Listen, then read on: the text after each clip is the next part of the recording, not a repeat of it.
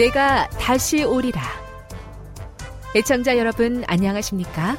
여기는 AWR 희망의 소리 한국어 방송입니다. 본 방송은 천국 복음을 온 세상에 전파하기 위해 제7일 안식일 예수재림교회가 설립한 세계 방송망입니다. AWR 희망의 소리는 유럽, 라틴 아메리카, 아프리카, 러시아, 아시아의 방송망을 통해 전 세계에 복음을 전파하고 있습니다. AWR 아시아 희망의 소리 방송국은 한국어 방송을 매일 8시간씩 송출하고 있습니다. 희망의 소리 방송은 인터넷과 스마트폰을 통해서도 언제나 청취하실 수 있습니다. 들으실 수 있는 인터넷 주소는 awr.org입니다. 이 시간 희망의 소리 한국어 방송과 함께 보람있고 유익한 시간 되시기 바랍니다. 내가 다시 오리라. 여기는 AWR 희망의 소리 한국어 방송입니다.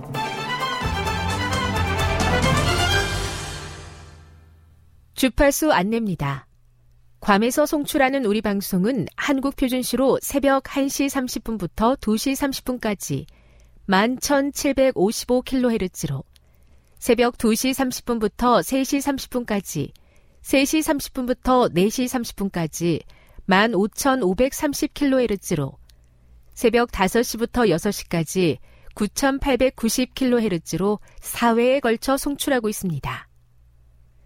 스리랑카에서 송출하는 우리 방송은 한국 표준시로 밤 9시부터 10시까지 15,530kHz로 우즈베키스탄에서는 새벽 3시부터 4시까지 새벽 4시부터 5시까지 9,760kHz로 타지키스탄에서는 밤 9시부터 10시까지 15,255kHz로 송출하고 있습니다. 애청자 여러분의 많은 청취 바랍니다.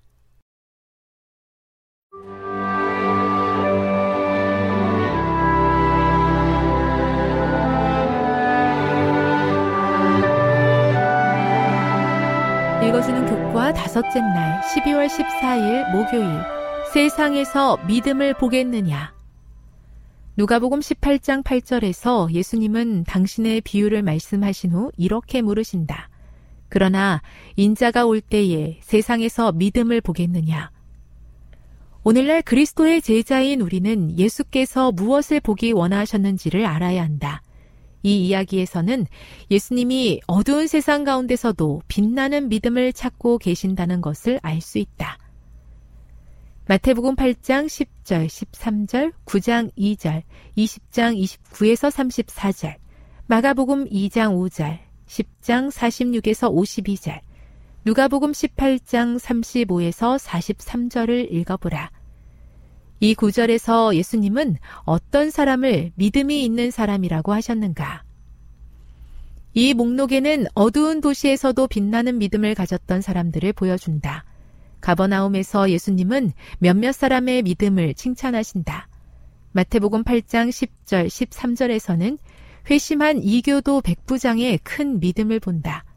마태복음 9장에서는 중풍병자 친구를 예수님께 데려오기 위해 지붕을 허물었던 믿음이 충만한 내 친구를 만난다. 마가복음 10장에서는 이전에 눈먼 자였으나 이제는 믿음의 빛으로 여리고를 밝게 비추는 바디메오가 있다.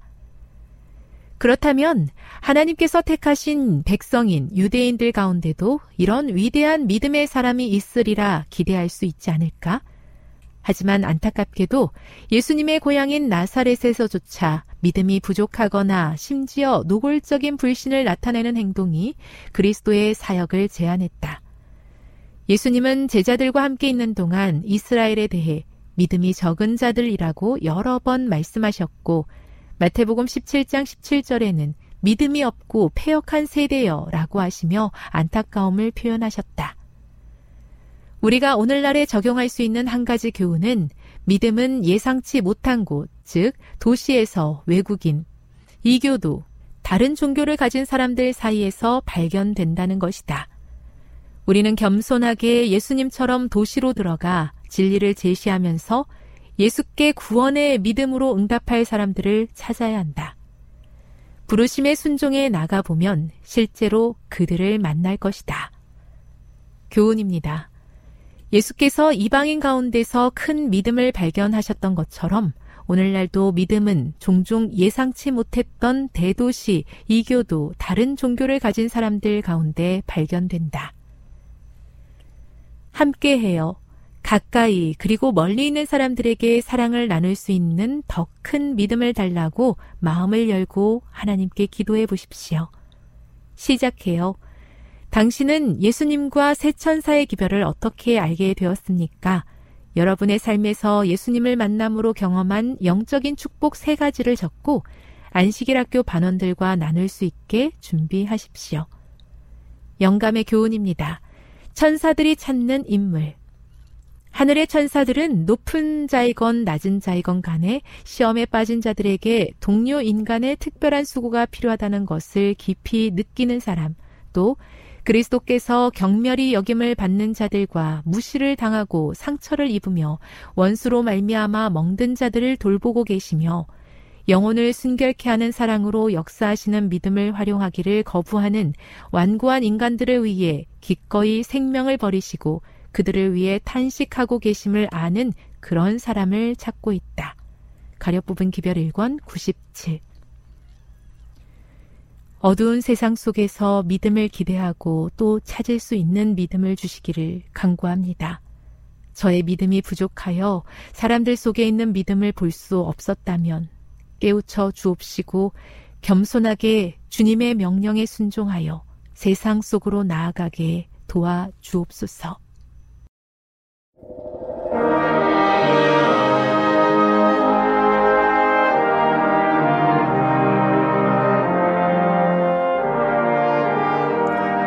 희망의 소리 청취자 여러분, 주 안에서 평안하셨습니까? 방송을 통해 여러분들을 만나게 되어 기쁘게 생각합니다. 저는 박용범 목사입니다. 이 시간 하나님의 은혜가 우리 모두에게 함께 하시기를 바랍니다. 이 시간에는 우리가 사는 세상을 지배하는 세 가지 원리라는 제목으로 함께 은혜를 나누고자 합니다.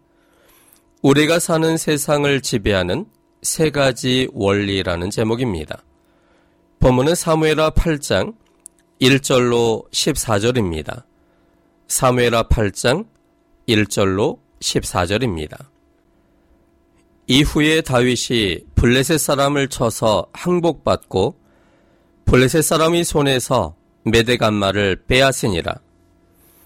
다윗이 또 모압을 쳐서 저희로 땅에 엎드르게 하고 줄로 재어 그 두 줄 길이의 사람은 죽이고 한 줄 길이의 사람은 살리니 모압 사람이 다윗의 종이 되어 조공을 바치니라.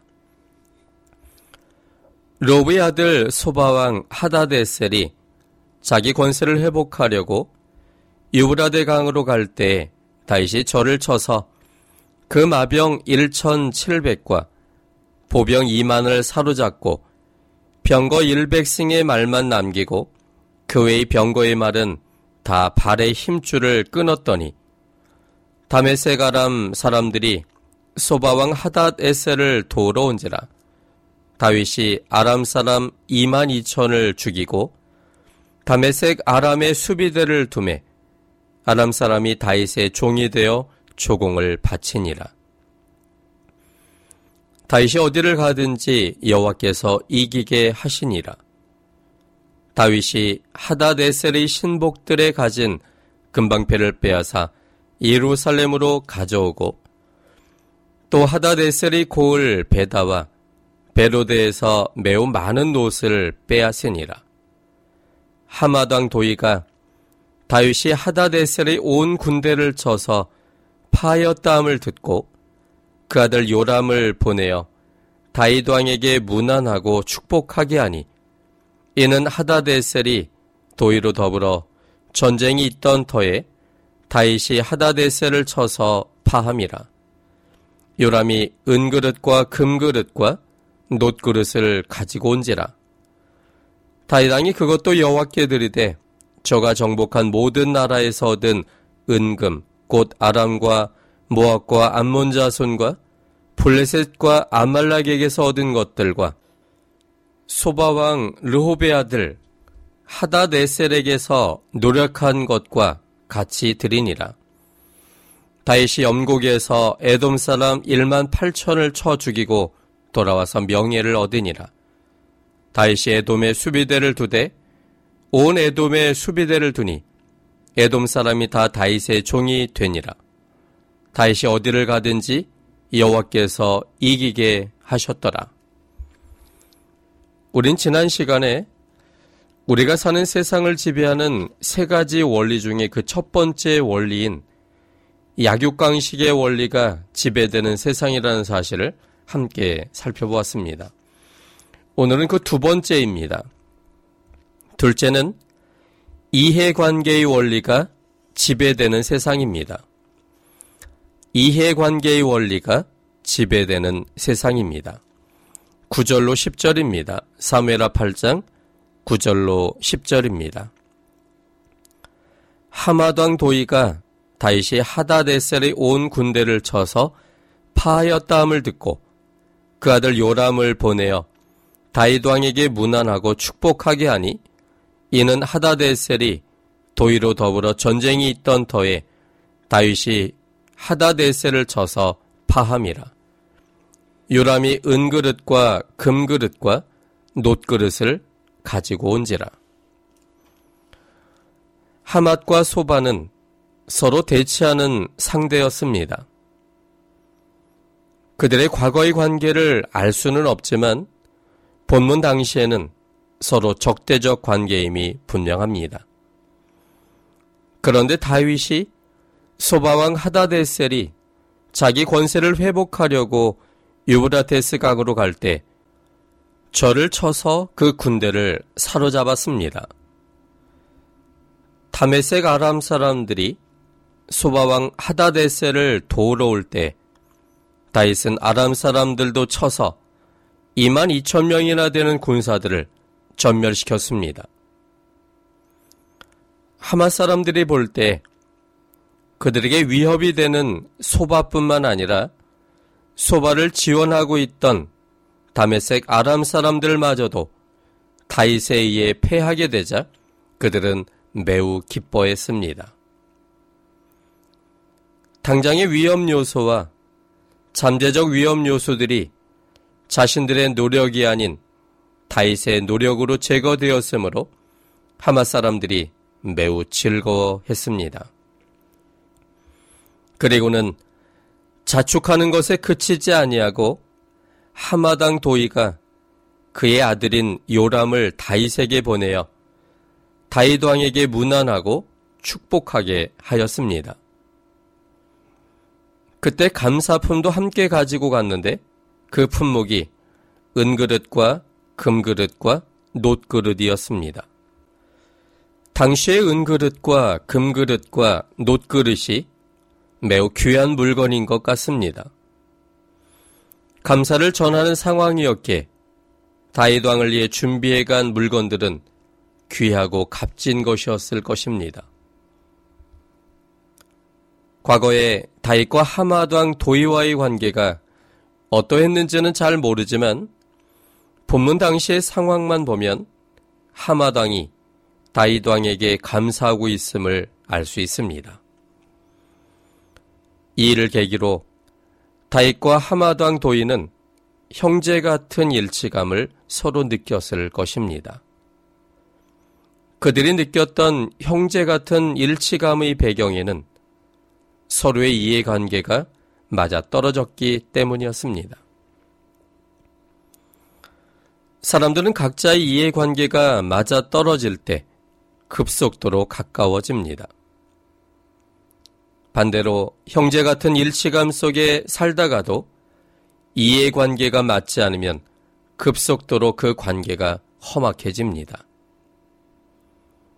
이런 것을 사회에서는 흔히 처세술이 좋다고 하는데 왠지 씁쓸해집니다. 이해관계와 이익을 위해 친구였던 관계가 원수가 되기도 하고 원수였던 관계가 이해관계와 서로의 이익을 위해 친구가 되기도 합니다. 고려말 정몽주와 같은 신하는 역사 속에서만 존재하는 것은 아닌가 하는 자괴감이 들 때가 많이 있습니다. 고려 말에서 조선 초로 넘어가는 상황에서 고려를 지키고자 했던 정몽주와 새 나라를 만들고자 했던 이방원의 시가 당시의 정황을 가르쳐 줍니다. 1392년 위화도 회군으로 조선을 세운 이성계는 고려의 충신이었던 정몽주를 자기 편으로 끌어들이고 싶었습니다. 그 일을 위해 이성계의 아들인 이방원이 나서서 정몽주를 만납니다. 그때 이방원이 지은 시가 하여가입니다. 하여가는 이런 시입니다. 이런들 어떠하리 저런들 어떠하리 만수산 드렁치기 얽혀진들 어떠하리 우리도 이같이 얽혀서 백년까지 누리리라. 이 시의 내용을 가만 그 당시의 상황에 적용해 보면 고려면 어떻고 조선이면 어떠냐? 고려의 우왕이면 어떻고 이제 새롭게 만들어진 조선이 태조 이성계면 어떠냐? 인생 다 그런 것 아니냐? 그러므로 똥꼬지 뿌리지 말고 같이 멋진 세상 만들어면 어떻겠는가? 라는 뜻이 담긴 시입니다. 이에 대한 정몽주의 답시가 바로 단심가입니다. 단심가의 내용은 이렇습니다. 이 몸이 죽고 죽어 일백 번 고쳐 죽어 백골이 진토되어 넋이라도 있고 없고 님 향한 일편단심이야 가실 줄이 있으랴. 이성계의 구테타가 정당성이 없으므로 이해관계를 따져서는 이성계 편에 들어야 하지만 원칙을 헤아린다면 비록 죽을지언정 쿠데타 세력에 동조할 수 없음을 강하게 표현하였습니다. 이 시로 인해 자신의 마음을 표현한 정몽주는 그날 이방원에 의해서 죽임을 당했습니다. 이해관계가 맞지 않으므로 함께 갈 수 없었기에 충신이었던 정몽주를 죽이고 말았습니다.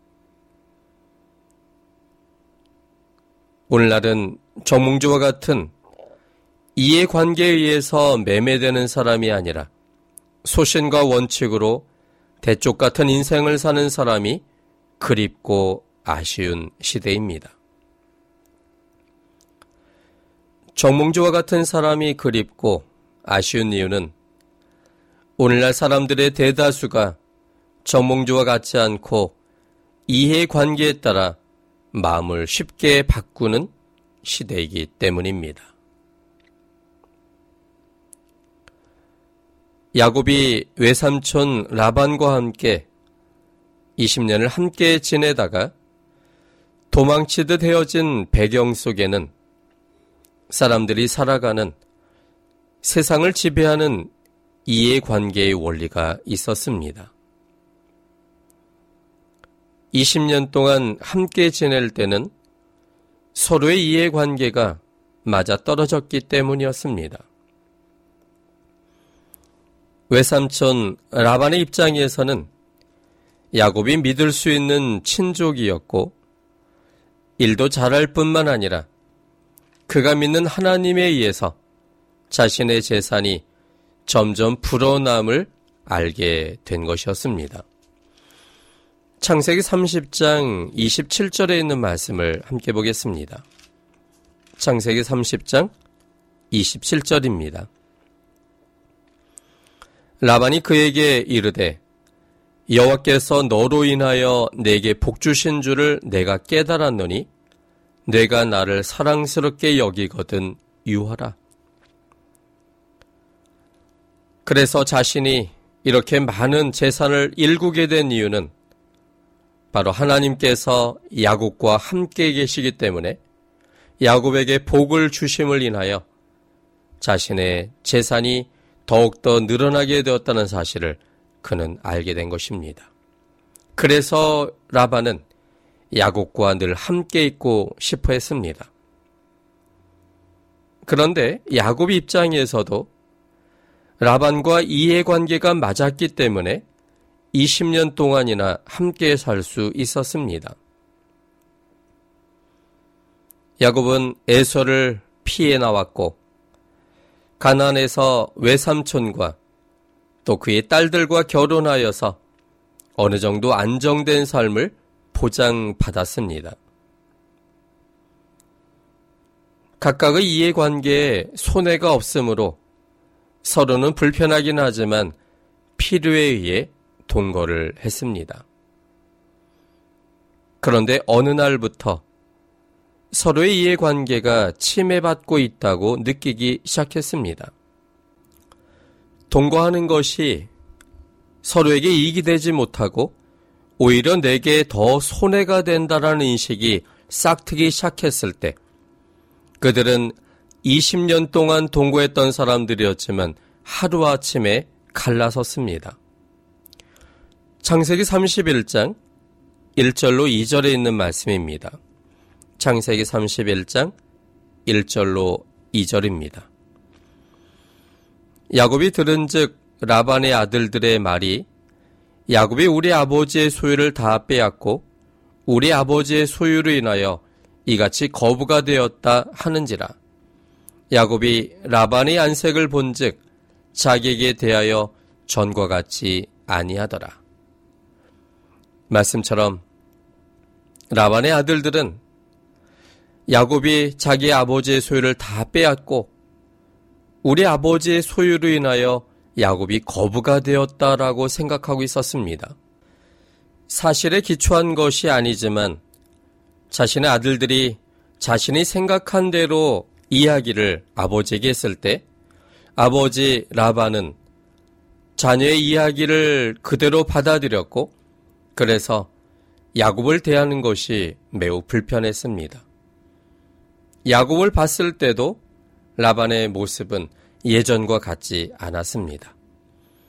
이런 라반의 모습이 바뀐 것을 알게 된 야곱은 이제 이해관계가 달라졌다는 것을 인식하게 되었고, 그래서 그는 이제 떠날 때가 되었다라고 생각하여 그날 바로 갈라서기를 결심한 것입니다. 그런데 야곱은 그럴 수 있다 생각이 되지만 라반의 두 딸의 태도는 여전히 이해할 수 없지만 그러나 사람이 가진 죄의 본성이 어떤 것인지를 우리에게 잘 가르쳐 줍니다. 야곱과 결혼한 두 딸 레아와 라헬은 기본적으로는 아버지와 이해 관계가 돈독했었지만 결혼하고 자녀를 낳게 되자 아버지와의 이해 관계보다는 남편과 자식들과의 이해관계가 더 중요하다고 느꼈습니다. 그래서 그들은 남편과 자식들과 운명을 같이 하기로 결심하고 아버지와 오빠들과는 결별하기로 선택하였습니다. 서로의 이해관계에 의해 헤어졌을 때 라헬은 아버지가 소중히 여기는 드라빔을 훔쳐서 가지고 나왔습니다. 창세기 31장 19절에 있는 말씀입니다. 창세기 31장 19절입니다. 때 라반이 양털을 깎으러 갔으므로 라헬은 그 아비의 드라빔을 도적질하고 이해관계가 달라지자 아버지가 가장 소중히 여기는 것조차 상관없이 훔쳐나왔습니다. 부모와 자식의 관계조차도 장인과 처남들과 사이와 매형의 관계에서조차도 이해관계로 살아감을 깨닫게 됩니다.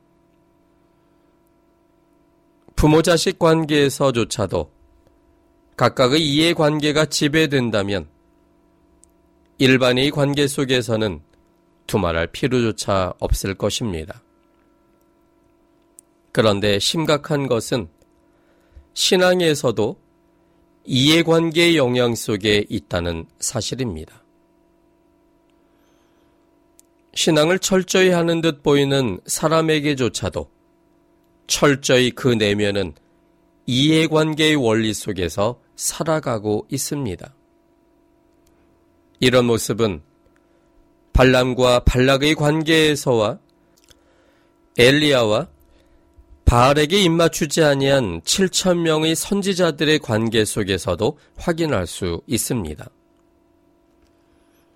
발락은 모압 왕이었고 발람은 하나님의 선지자였습니다.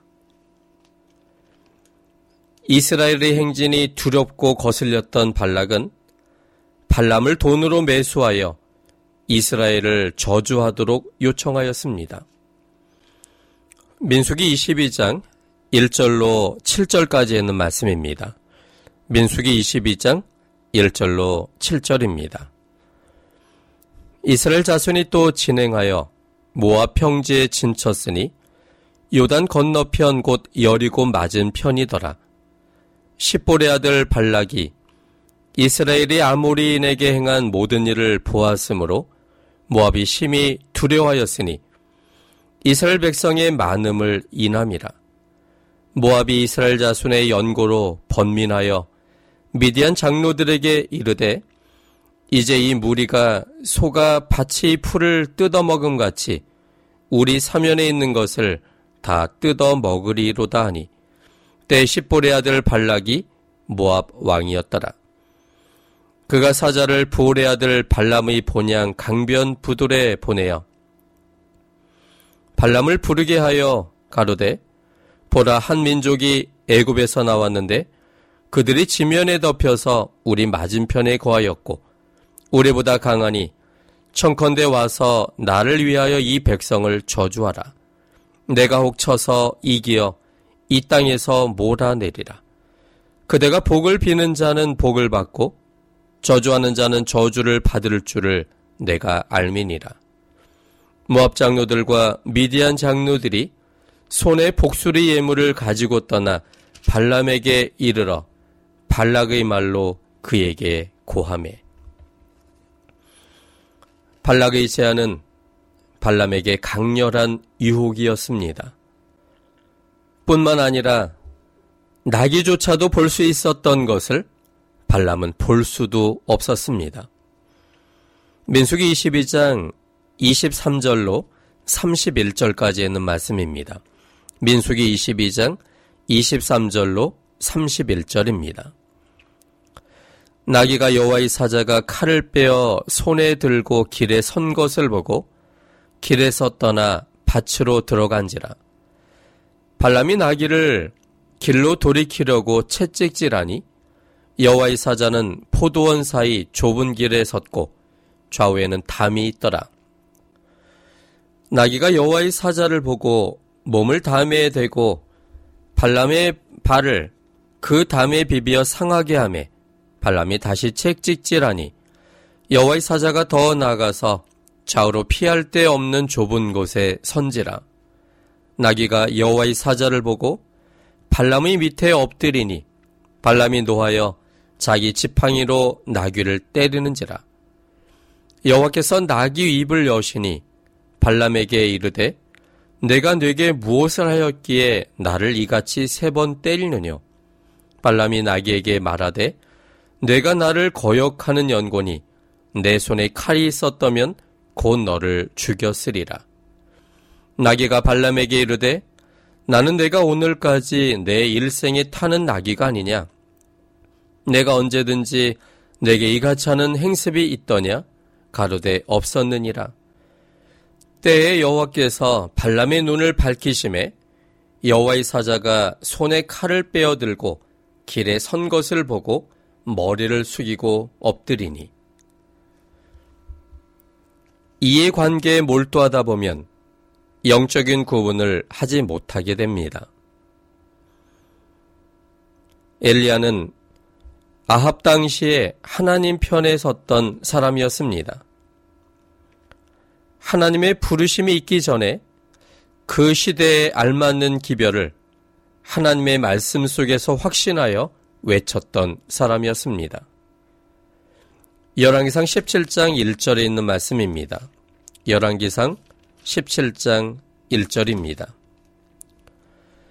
길라세 우구하는 자 중에 디셉 사람 엘리야가 아합에게 고하되 나의 섬기는 이스라엘 하나님 여호와의 사심을 가리켜 맹세하노니 내 말이 없으면 수년 동안 우루가 있지 아니하리라 하니라. 이 말씀은 하나님께서 엘리야를 선자로 부르신 이후에 이 말을 전하라고 하나님이 말씀하기 전에 그는 그 당시의 상황이 하나님의 말씀대로 돌아감을 깨달은 그대로 지금의 상황에 맞는 하나님의 말씀을 증거했던 것입니다. 그리고 이 말씀을 증거한 이후에 그는 드디어 하나님의 부르심을 받게 되고 그리고 이후에 갈멜산에서 바알과 아스다로스의 선지자들 850명과 어느 신이 참신인지 어느 신이 살아있는 신인지를 놓고 대결을 펼치게 됩니다. 그때 하나님께서 하늘에서 불을 내리셔서 재물을 태우심으로 하나님이 창조주 하나님이심을 만 백성에게 드러내셨습니다. 이 사건을 계기로 우상을 섬기는 제사장들이 그날 다 죽임을 당했습니다. 그런데 이 소식을 들은 이세벨이 엘리야에게 사자를 보내어 경고하였습니다. 그 경고가 열왕기상 19장 2절에 있습니다. 이세벨이 사자를 엘리야에게 보내어 이르되 내가 내일 이맘때에는 정령 내 생명으로 저 사람들 중 한 사람의 생명 같게 하리라. 아니하면 신들이 내게 벌 위에 벌을 내림이 마땅하니라 한지라.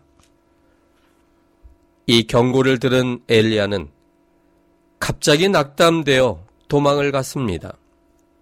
그리고는 로뎀나무 아래서 하나님께 죽기를 간구하였습니다. 열왕기상 19장 3절로 4절입니다.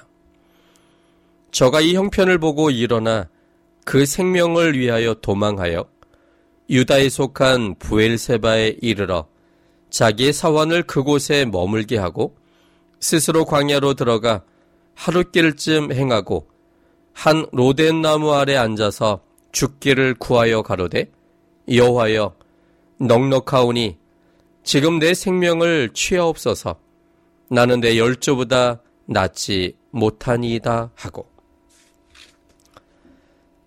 여러분 갈멜산에서의 그 당당함은 어디로 간 것입니까? 불과 몇 시간 전이 그 당당함은 다 어디로 갔을까요? 그렇다면 왜 엘리야는 전에 보여줬던 그 당당함이 갑자기 사라진 것일까요? 이세벨이 자신에게 직접 이야기한 것도 아니고 사자를 통해 전달된 그 기별이 왜 그를 그렇게 허망하게 만든 것일까요? 그 대답이 열왕기상 19장 10절과 18절에 있습니다. 열왕기상 19장 10절 그리고 18절에 있는 말씀입니다. 저가 대답하되 내가 만군의 하나님 여호와를 위하여 열심히 특심하오니 이는 이스라엘 자손이 주의 언약을 버리고 주의 단을 헐며 칼로 주의 선자들을 죽였음이오며 오직 나만 남았건을 저희가 내 생명을 찾아 취하려 하나이다.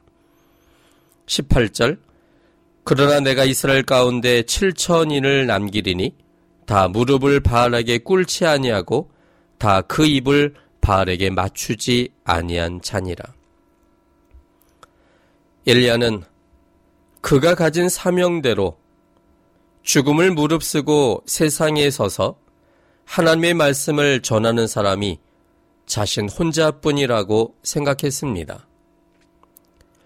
혼자서 거대한 정복 세력과 맞선다고 생각하니 감당할 용기와 자신이 없었습니다. 그런데 놀랍게도 엘리야와 같은 생각을 하고 있던 사람이 7천 명이나 있었습니다. 그런데 7천 명의 사람과 엘리야가 다른 점은 7천 명은 속으로 눈에 띄지 않게 신앙하고 있었고 엘리야는 드러내고 신앙을 하고 있었다는 점이었습니다. 숨어서 신앙하는 7천 명은 나름대로 훌륭한 신앙을 했습니다. 그런데 그들은 왜 엘리야가 나서서 위험을 무릅쓰고 말씀을 전하고 있어도 여전히 숨어 있었을까요? 그것은 그들의 이해관계가 맞지 않아서였을 것입니다. 엘리야처럼 나섰다가 죽을 수도 있다는 부담감이 나설 수 없게 만들었습니다. 그런데 만약 7천 명이 엘리야가 나서서 기별을 외칠 때 함께 동조했더라면 어떤 일이 벌어졌을까요? 엘리야가 용기가 꺾여 나만 남았다라고 죽기를 원하지는 않았을 것입니다. 옳은 일에 옳다고 말해주고 지지하고 격려했더라면 더 큰 역사가 일어났었을 것입니다. 오늘날은 이해관계 때문에 숨어있는 7천 명이 아니라 목숨을 내걸고 드러난 한 명의 엘리야가 필요한 시대입니다. 위대한 역사는 이해관계에 지배되지 않고 원칙에 따라 행동할 때 이루어집니다. 이해관계가 아닌 하나님의 뜻과 원리가 지배될 때 서로의 개성이 잘 살려지는 아름다운 통일성을 갖게 될 것입니다. 하나님의 사랑과 원칙 안에서 하나로 녹아져야 합니다. 지금 여러분께서는 AWR 희망의 소리 한국어 방송을 듣고 계십니다.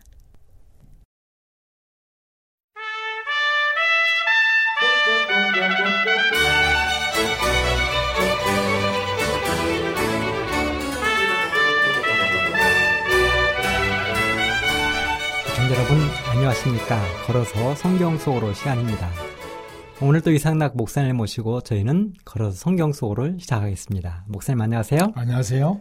네 목사님 이 제가 알기로는 목사님께서 어, 3주 동안 이 성지 여행을 다녀오신 모든 그 기록들 그 다음에 머릿속에 있는 이 잔상들 또 받은 감동들 저희들에게 쭉 나눠주고 계시는데 오늘 제가 목사님 원고를 받으니까 원고 제목이 귀국 이렇게 돼 있어요. 목사님께서 이제 3주의 모든 성지 순례를 마치시고 여행을 마치시고 막 귀국편에 오르신 것 같은데 어, 저희들 이 목사님께서 3주 동안 이 보고 느끼신 모든 것들을 저희들이 꽤 오랜 시간 오랜 시간 동안 들으면서 마음속에 담았거든요. 네. 귀국이라는 이 단어를 보니까 괜히 마음이 좀 아쉽고 그런 생각이 들거든요. 예. 그래도 목사님께서 또 귀국 이 귀국을 통해서도 저희들에게 나눠주실 뭐가 있으셔서 이 원고를 이 준비하셨다 예. 생각이 들거든요. 예. 목사님 말씀해 주시면 감사하겠습니다. 고맙습니다. 그 몇 번의 여행을 통해서 이제 요르단, 이집트, 그리고 이스라엘, 또 어, 로마 뭐 등지를 관광을 이제 마치고 또 프랑스 혹은 스위스도 어, 가셨죠? 스위스, 독일, 네덜란드 뭐 등지를 유럽을 좀 아, 다녔죠. 그리고 이제 긴 여행을 마치고 드디어 귀국하게 되는데요. 오늘은 몇 번의 여행 중에 그 7월 24일 로마에서 귀국하던 이야기를 좀 할까 생각합니다. 어, 로마의 그랜드 호텔이라고 하는 곳에서 어, 머무렀는데요. 아침 5시에 도시락을 하나씩 받아 버스를 타고 다빈치 공항으로 향했습니다. 공항에서 그 도시락을 다 먹고 기다리다가 7시 50분에 파리행 AF 619 비행기를 탈 수 있었습니다. 그러니까 로마에서 다시 파리로 가는 것입니다. 어, 파리 사를 드골 공항에 서울행 AF 0288 비행기로 갈아탔어요. 그리고 11시 16분에 출발해서 한국으로 향했습니다. 요즘은 조금 빨라졌습니다만은 그때는 13시간의 지루한 여행 끝에 7월 25일 아침 7시 20분에 드디어 그리운 한국에 도착을 했습니다. 공항에 나오니까 어, 여러분들이 나와 계세요.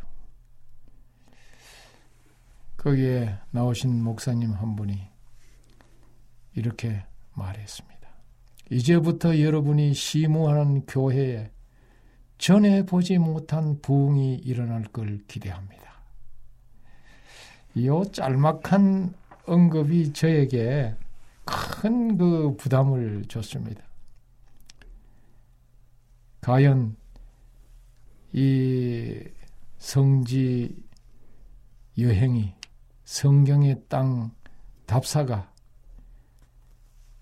내가 하는 목회에 큰 보탬이 돼서 큰 부흥의 요소가 될 것인가. 그러나 확실한 것은 제 설교가 좀 더 풍부해지고 좀 더 정확하게 성경을 풀이할 수 있을 것이라 하는 그런 그 기대를 하게 되었습니다. 그래서 간절한 기도를 드리고 성경의 땅 답사 대장정에 막을 내렸습니다. 성경 문화 체험이라 이렇게 제가 그 이름을 붙였는데요. 영원히 기억할 만한 그야말로 내 생에 가장 아름답고 소중한 기간으로 자리매김을 했습니다. 여로의 종착역은 언제나 집으로 돌아오는 것이 아닙니까? 나에게 갈 수 있는 집이 있고, 내가 갈 수 있는 가정이 있고, 내가 심할 수 있는 교회, 직장이 있다고 하는 게 얼마나 행복한 일입니까? 다시 일상으로 돌아가게 되는 그와 같은 또 축복을 받게 되는 것입니다. 좀 더 활력을 갖고 목양 사업에 임해야 되겠다. 큰 결심을 하게 됐습니다. 여러분 여행은 정서 힐링을 위한 가장 좋은 처방이요 충전입니다. 그 약효가 평생 지속하는 그런 보약인 것입니다. 고단한 삶에 몸과 마음이 많이 지쳐 힐링이 필요한 사람에게 특별히 성경의 땅 탐사와 또 유럽 여행은 명약이 될 것입니다. 사람을 회복시키는 하나님의 사랑이 그곳에 나타나 있는 것입니다. 그래서 여러분께 꼭 권하고 싶습니다. 성경의 땅 꼭 답사를 해 보시길 바랍니다. 그러면 여러분의 인생의 새로운 측면이 열리고 그리고 신앙의 새로운 깊은 곳을 어, 도달할 수가 있는 그런 축복이 오게 될 것입니다. 또 놀라운 하나님의 사랑을 체험하게 되고 예수 그리스도의 놀라운 아, 사랑을 느끼게 될 것입니다. 그래서 이 여행이라고 하는 것은 일상에서 홀가분하게 벗어나서 새로운 세계를 맛보는 것입니다. 이대로라면 미쳐버릴 것 같은 상황에서 여행은 새로운 세계로의 탈출구가 되는 것입니다. 그런 일상 탈출을 생각만 해도 답답한 가슴이 아주 시원하게 탁 트이는 것입니다. 여행은 새로운 것에 대한 호기심을 일으켜서 가슴 설레게 하고 삶의 생기를 불어넣어 주는 것입니다. 낯선 환경을 만나 새로운 것과 교감하며 즐기는 것입니다. 삶의 무게를 온전히 내려놓고 객관적인 시선으로 나를 바라보기에 가장 좋은 장소에서 심을 통해서 힐링을 체험하는 것입니다. 그래서 여행이라고 하는 것은 삶을 바꾸어 놓는 것입니다. 살아오면서 자신도 모르게 꼴찌어진 자아상에서 훌쩍 벗어나게 하는 것입니다. 여러분, 가보면 알게 겁니다. 가보면 삶의 가치관이 바뀌는 것입니다. 여행을 가보면은 삶의 새로운 질이 이렇게 높아지는 것입니다. 저도 이번 여행길에 나에게 하나님은 너무나 많은 것을 보고 깨닫게 하여 나의 삶을 바꾸어 주셨습니다. 너무나 고맙고 너무나 감사하고 여행을 통해서 주님께서 저를 단련시켜서 목회 소명을 힐링시켜 주셨습니다. 마음의 빗장을 열고 지긋지긋한 세상을 이제는 눈부시게 바라볼 수 있는 빌리병을 주셨습니다. 부정적이 아니라 긍정적으로 믿는 빌리병을 주셨다 이 말입니다. 삶을 즐기고 성경과 인간을 사랑하는 삶으로 바꿔 놓으셨습니다. 만일 오늘이 인생의 끝자락이라 생각된다면 여러분 주저할 것 없이 사랑하는 이와 함께 기도로 손을 잡고 자신에게 익숙한 모든 걸 버리고 아브라함처럼 낯선 땅을 향해 훌훌 여행을 떠나 보십시오. 그러면 그 삶이 인생의 끝자락이 아니라 분명히 새롭게 시작할 출발선이 되는 것입니다. 여행은 인생의 가장 빛난 순간이 되어서 삶을 바꾸는 에너지를 얻기 때문입니다. 그래서 저는 요즘 일주일에 딱그 어, 시간표를 정했는데 일요일, 월요일, 화요일, 수요일, 목요일 다 정했는데 목요일은 무조건 하고 여행하는 날입니다. 가까운 곳, 뭐 산책을 한다든지, 안 그러면 훌을 아, 버스를 타고 나간다든지, 예. 그러면은 새로운 그 활력을 얻게 됩니다. 여행은 마음을 움직여 오감으로 얻게 하는 하나님이 주는 축복의 시간입니다. 이번 여행길에 그분은 아름다운 것을 볼 수 있는 눈복을 저에게 주셔서 마음에 담게 하셔서 가다가 발길을 머무는 곳마다 그곳에 숨겨진 이야기를 읽게 하셨습니다. 또한 거기서 내뿜는 문화의 미를 간치하여 성경 인문학의 향기를 맡을 수 있게 하셨습니다. 성경 무대의 땅을 걸었을 때 거기 몇 천 년 동안 잠들어 있던 진실을 깨워서 나의 시야에 그 진가를 훤하게 펼쳐 주셨습니다. 성령의 역사로 성경 문화의 흐름을 간파해서 주요한 교훈을 얻게 하셨습니다. 얼마나 고마운지요. 어떤 때는 사소한 것에 눈길이 뺏겨서 답사의 삼매경에 빠지게 했으며 웃음보가 터지게도 하셨습니다.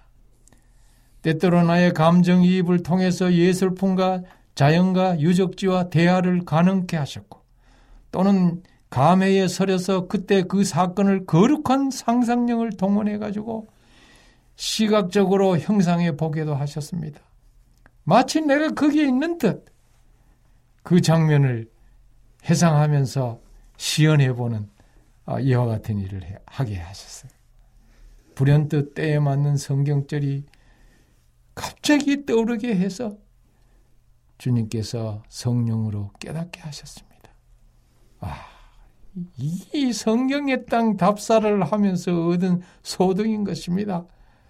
이걸 여러분과 나누게 돼서 얼마나 감사한지요. 여러분 성경의 땅 답사를 권하지 아니할 수 없는 것입니다. 여행의 모든 것은 밀려오는 따뜻한 감동에 젖은 크나큰 축복의 시간이었습니다.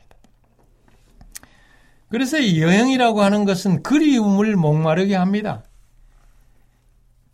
이번 여행에 저의 마음의 잔상으로 남아 되짚어 보고 싶은 그리움을 잉태시키는 곳이 아주 많았습니다. 여러분, 잿빛의 도시 파리 얼마나 좋았습니까?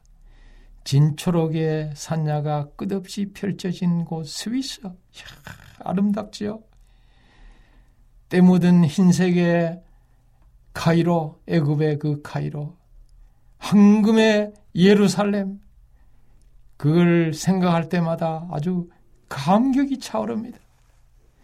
그리고 옛 풍치가 가득한 거무칙칙한 로마, 아, 이런 것들이 제 뇌, 뇌리에 아주 박혔어요. 그곳에서 예수를 조우하여 우아하고 장엄한 문화유산의 진면을 보고 정말로 인생은 짧고 예수는 길다라는 걸 실감했습니다. 그때 그 사람은 없었으나 역사와 유물은 살아남아 말하고 있었기 때문입니다. 나의 정서를 일깨우고 나의 감성을 살찌웠던 곳을 향한 멈출 수 없는 그리움 때문에 인생의 끝자락에 꼭 다시 한번 가야겠다는 불을 또 한번 지펴봅니다. 설사 되돌아갈 수 없다 해도 그곳에 다시 한번 가보고 싶어서 안달이 나는 영원한 목마름으로 간직하고 싶습니다. 이렇게 해서 여행은 마음의 눈을 뜨게 하는 것입니다. 자기를 성찰하여 자기 내면을 들여다보게 하여서 잠자던 영혼을 일깨워주는 것입니다. 여유 있는 시임을 통해 자기 마음의 진솔한 소리에 더욱 기울이게 해서 새로운 결심을 품게 하는 것입니다. 그래서 이번 여행에 주께서 나의 마음의 눈을 뜨게 해서 깊은 깨달음을 주신 순간이 너무너무나 많았습니다. 여러분, 마사다 정상에서 이스라엘의 민족혼을 되새겼을 때, 와, 그 감격! 감남산 위에 서서 예수님이 걸으셨던 유대 강야를 내려보았을 때에, 아, 지금도 저는 제가 감남산에 섰을 때 이런 말이 나오게 합니다.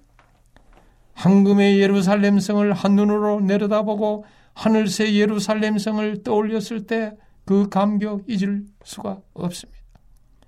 옛 여리고 성에서 사방을 둘러보며 함성에 무너진 성을 상상했을 때 갈릴리 선상에서 무리를 걸었던 예수님과 베드로를 생각하면서 찬미를 불렀을 때의 그 감격 예수님의 발자취를 따라 가버나움을 걸으며 그분의 채취에 젖었을 때, 오, 특별히 나사렛 갔을 때에 그 나사렛 해당에서 이사야 61장 1, 2절을 읽으면서 예수님의 사명을 반추했을 때에 오, 그 감격은 도저히, 도저히 잊을 수가 없습니다.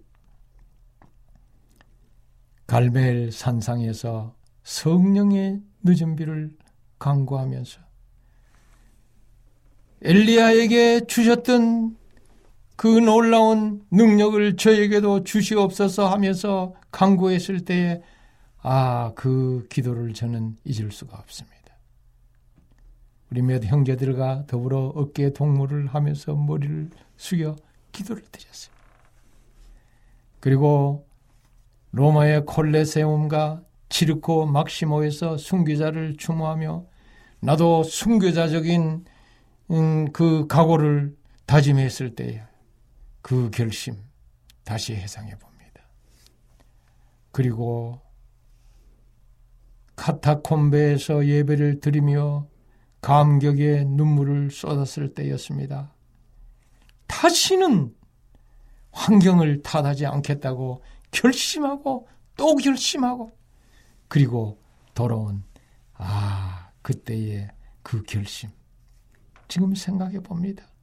그런 벅찬 감격과 은혜의 순간을 내 기억의 보물 창고에 영원히 그림으로 간직하고 싶은 것입니다. 아직 끝나지 않는 인생 여정에 이렇게 천진난만한 여행자의 마음으로 세상을 살 수 있다면 삶의 기운과 생동감을 갖고 지금보다는 훨씬 더 따뜻한 교회를 만들 수 있지 않을까 생각해 보게 됩니다. 저도 순교의 각오로 목회의 소명을 새롭게 하고 더욱 원칙적인 사람이 되어야겠다고 굳게 굳게 다짐을 했습니다. 저는 그 자기 표현에 아주 둔하고 말을 줄이는 게 미덕인 문화에 아주 익숙한 사회를 살아온 세대입니다. 그래서 가분한 대접에 고마움을 제대로 표현할 줄 모르는 멍청입니다. 그저 이 모든 성경 땅 답사에서 얻은 것을 생각하며 모든 감사와 영광을 우리 하나님께 돌리면서 오늘 이제 방송을 마치고자 합니다. 네.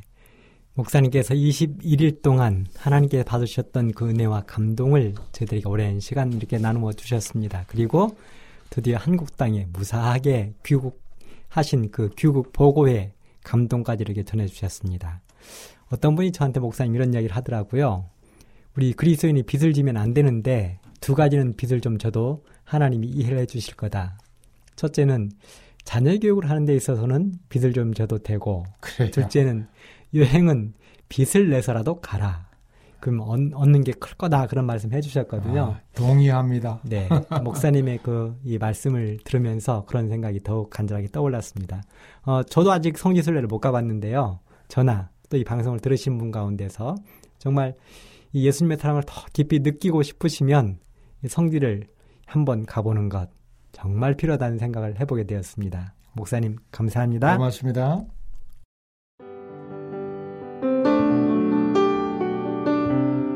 행복한 시간 되셨습니까?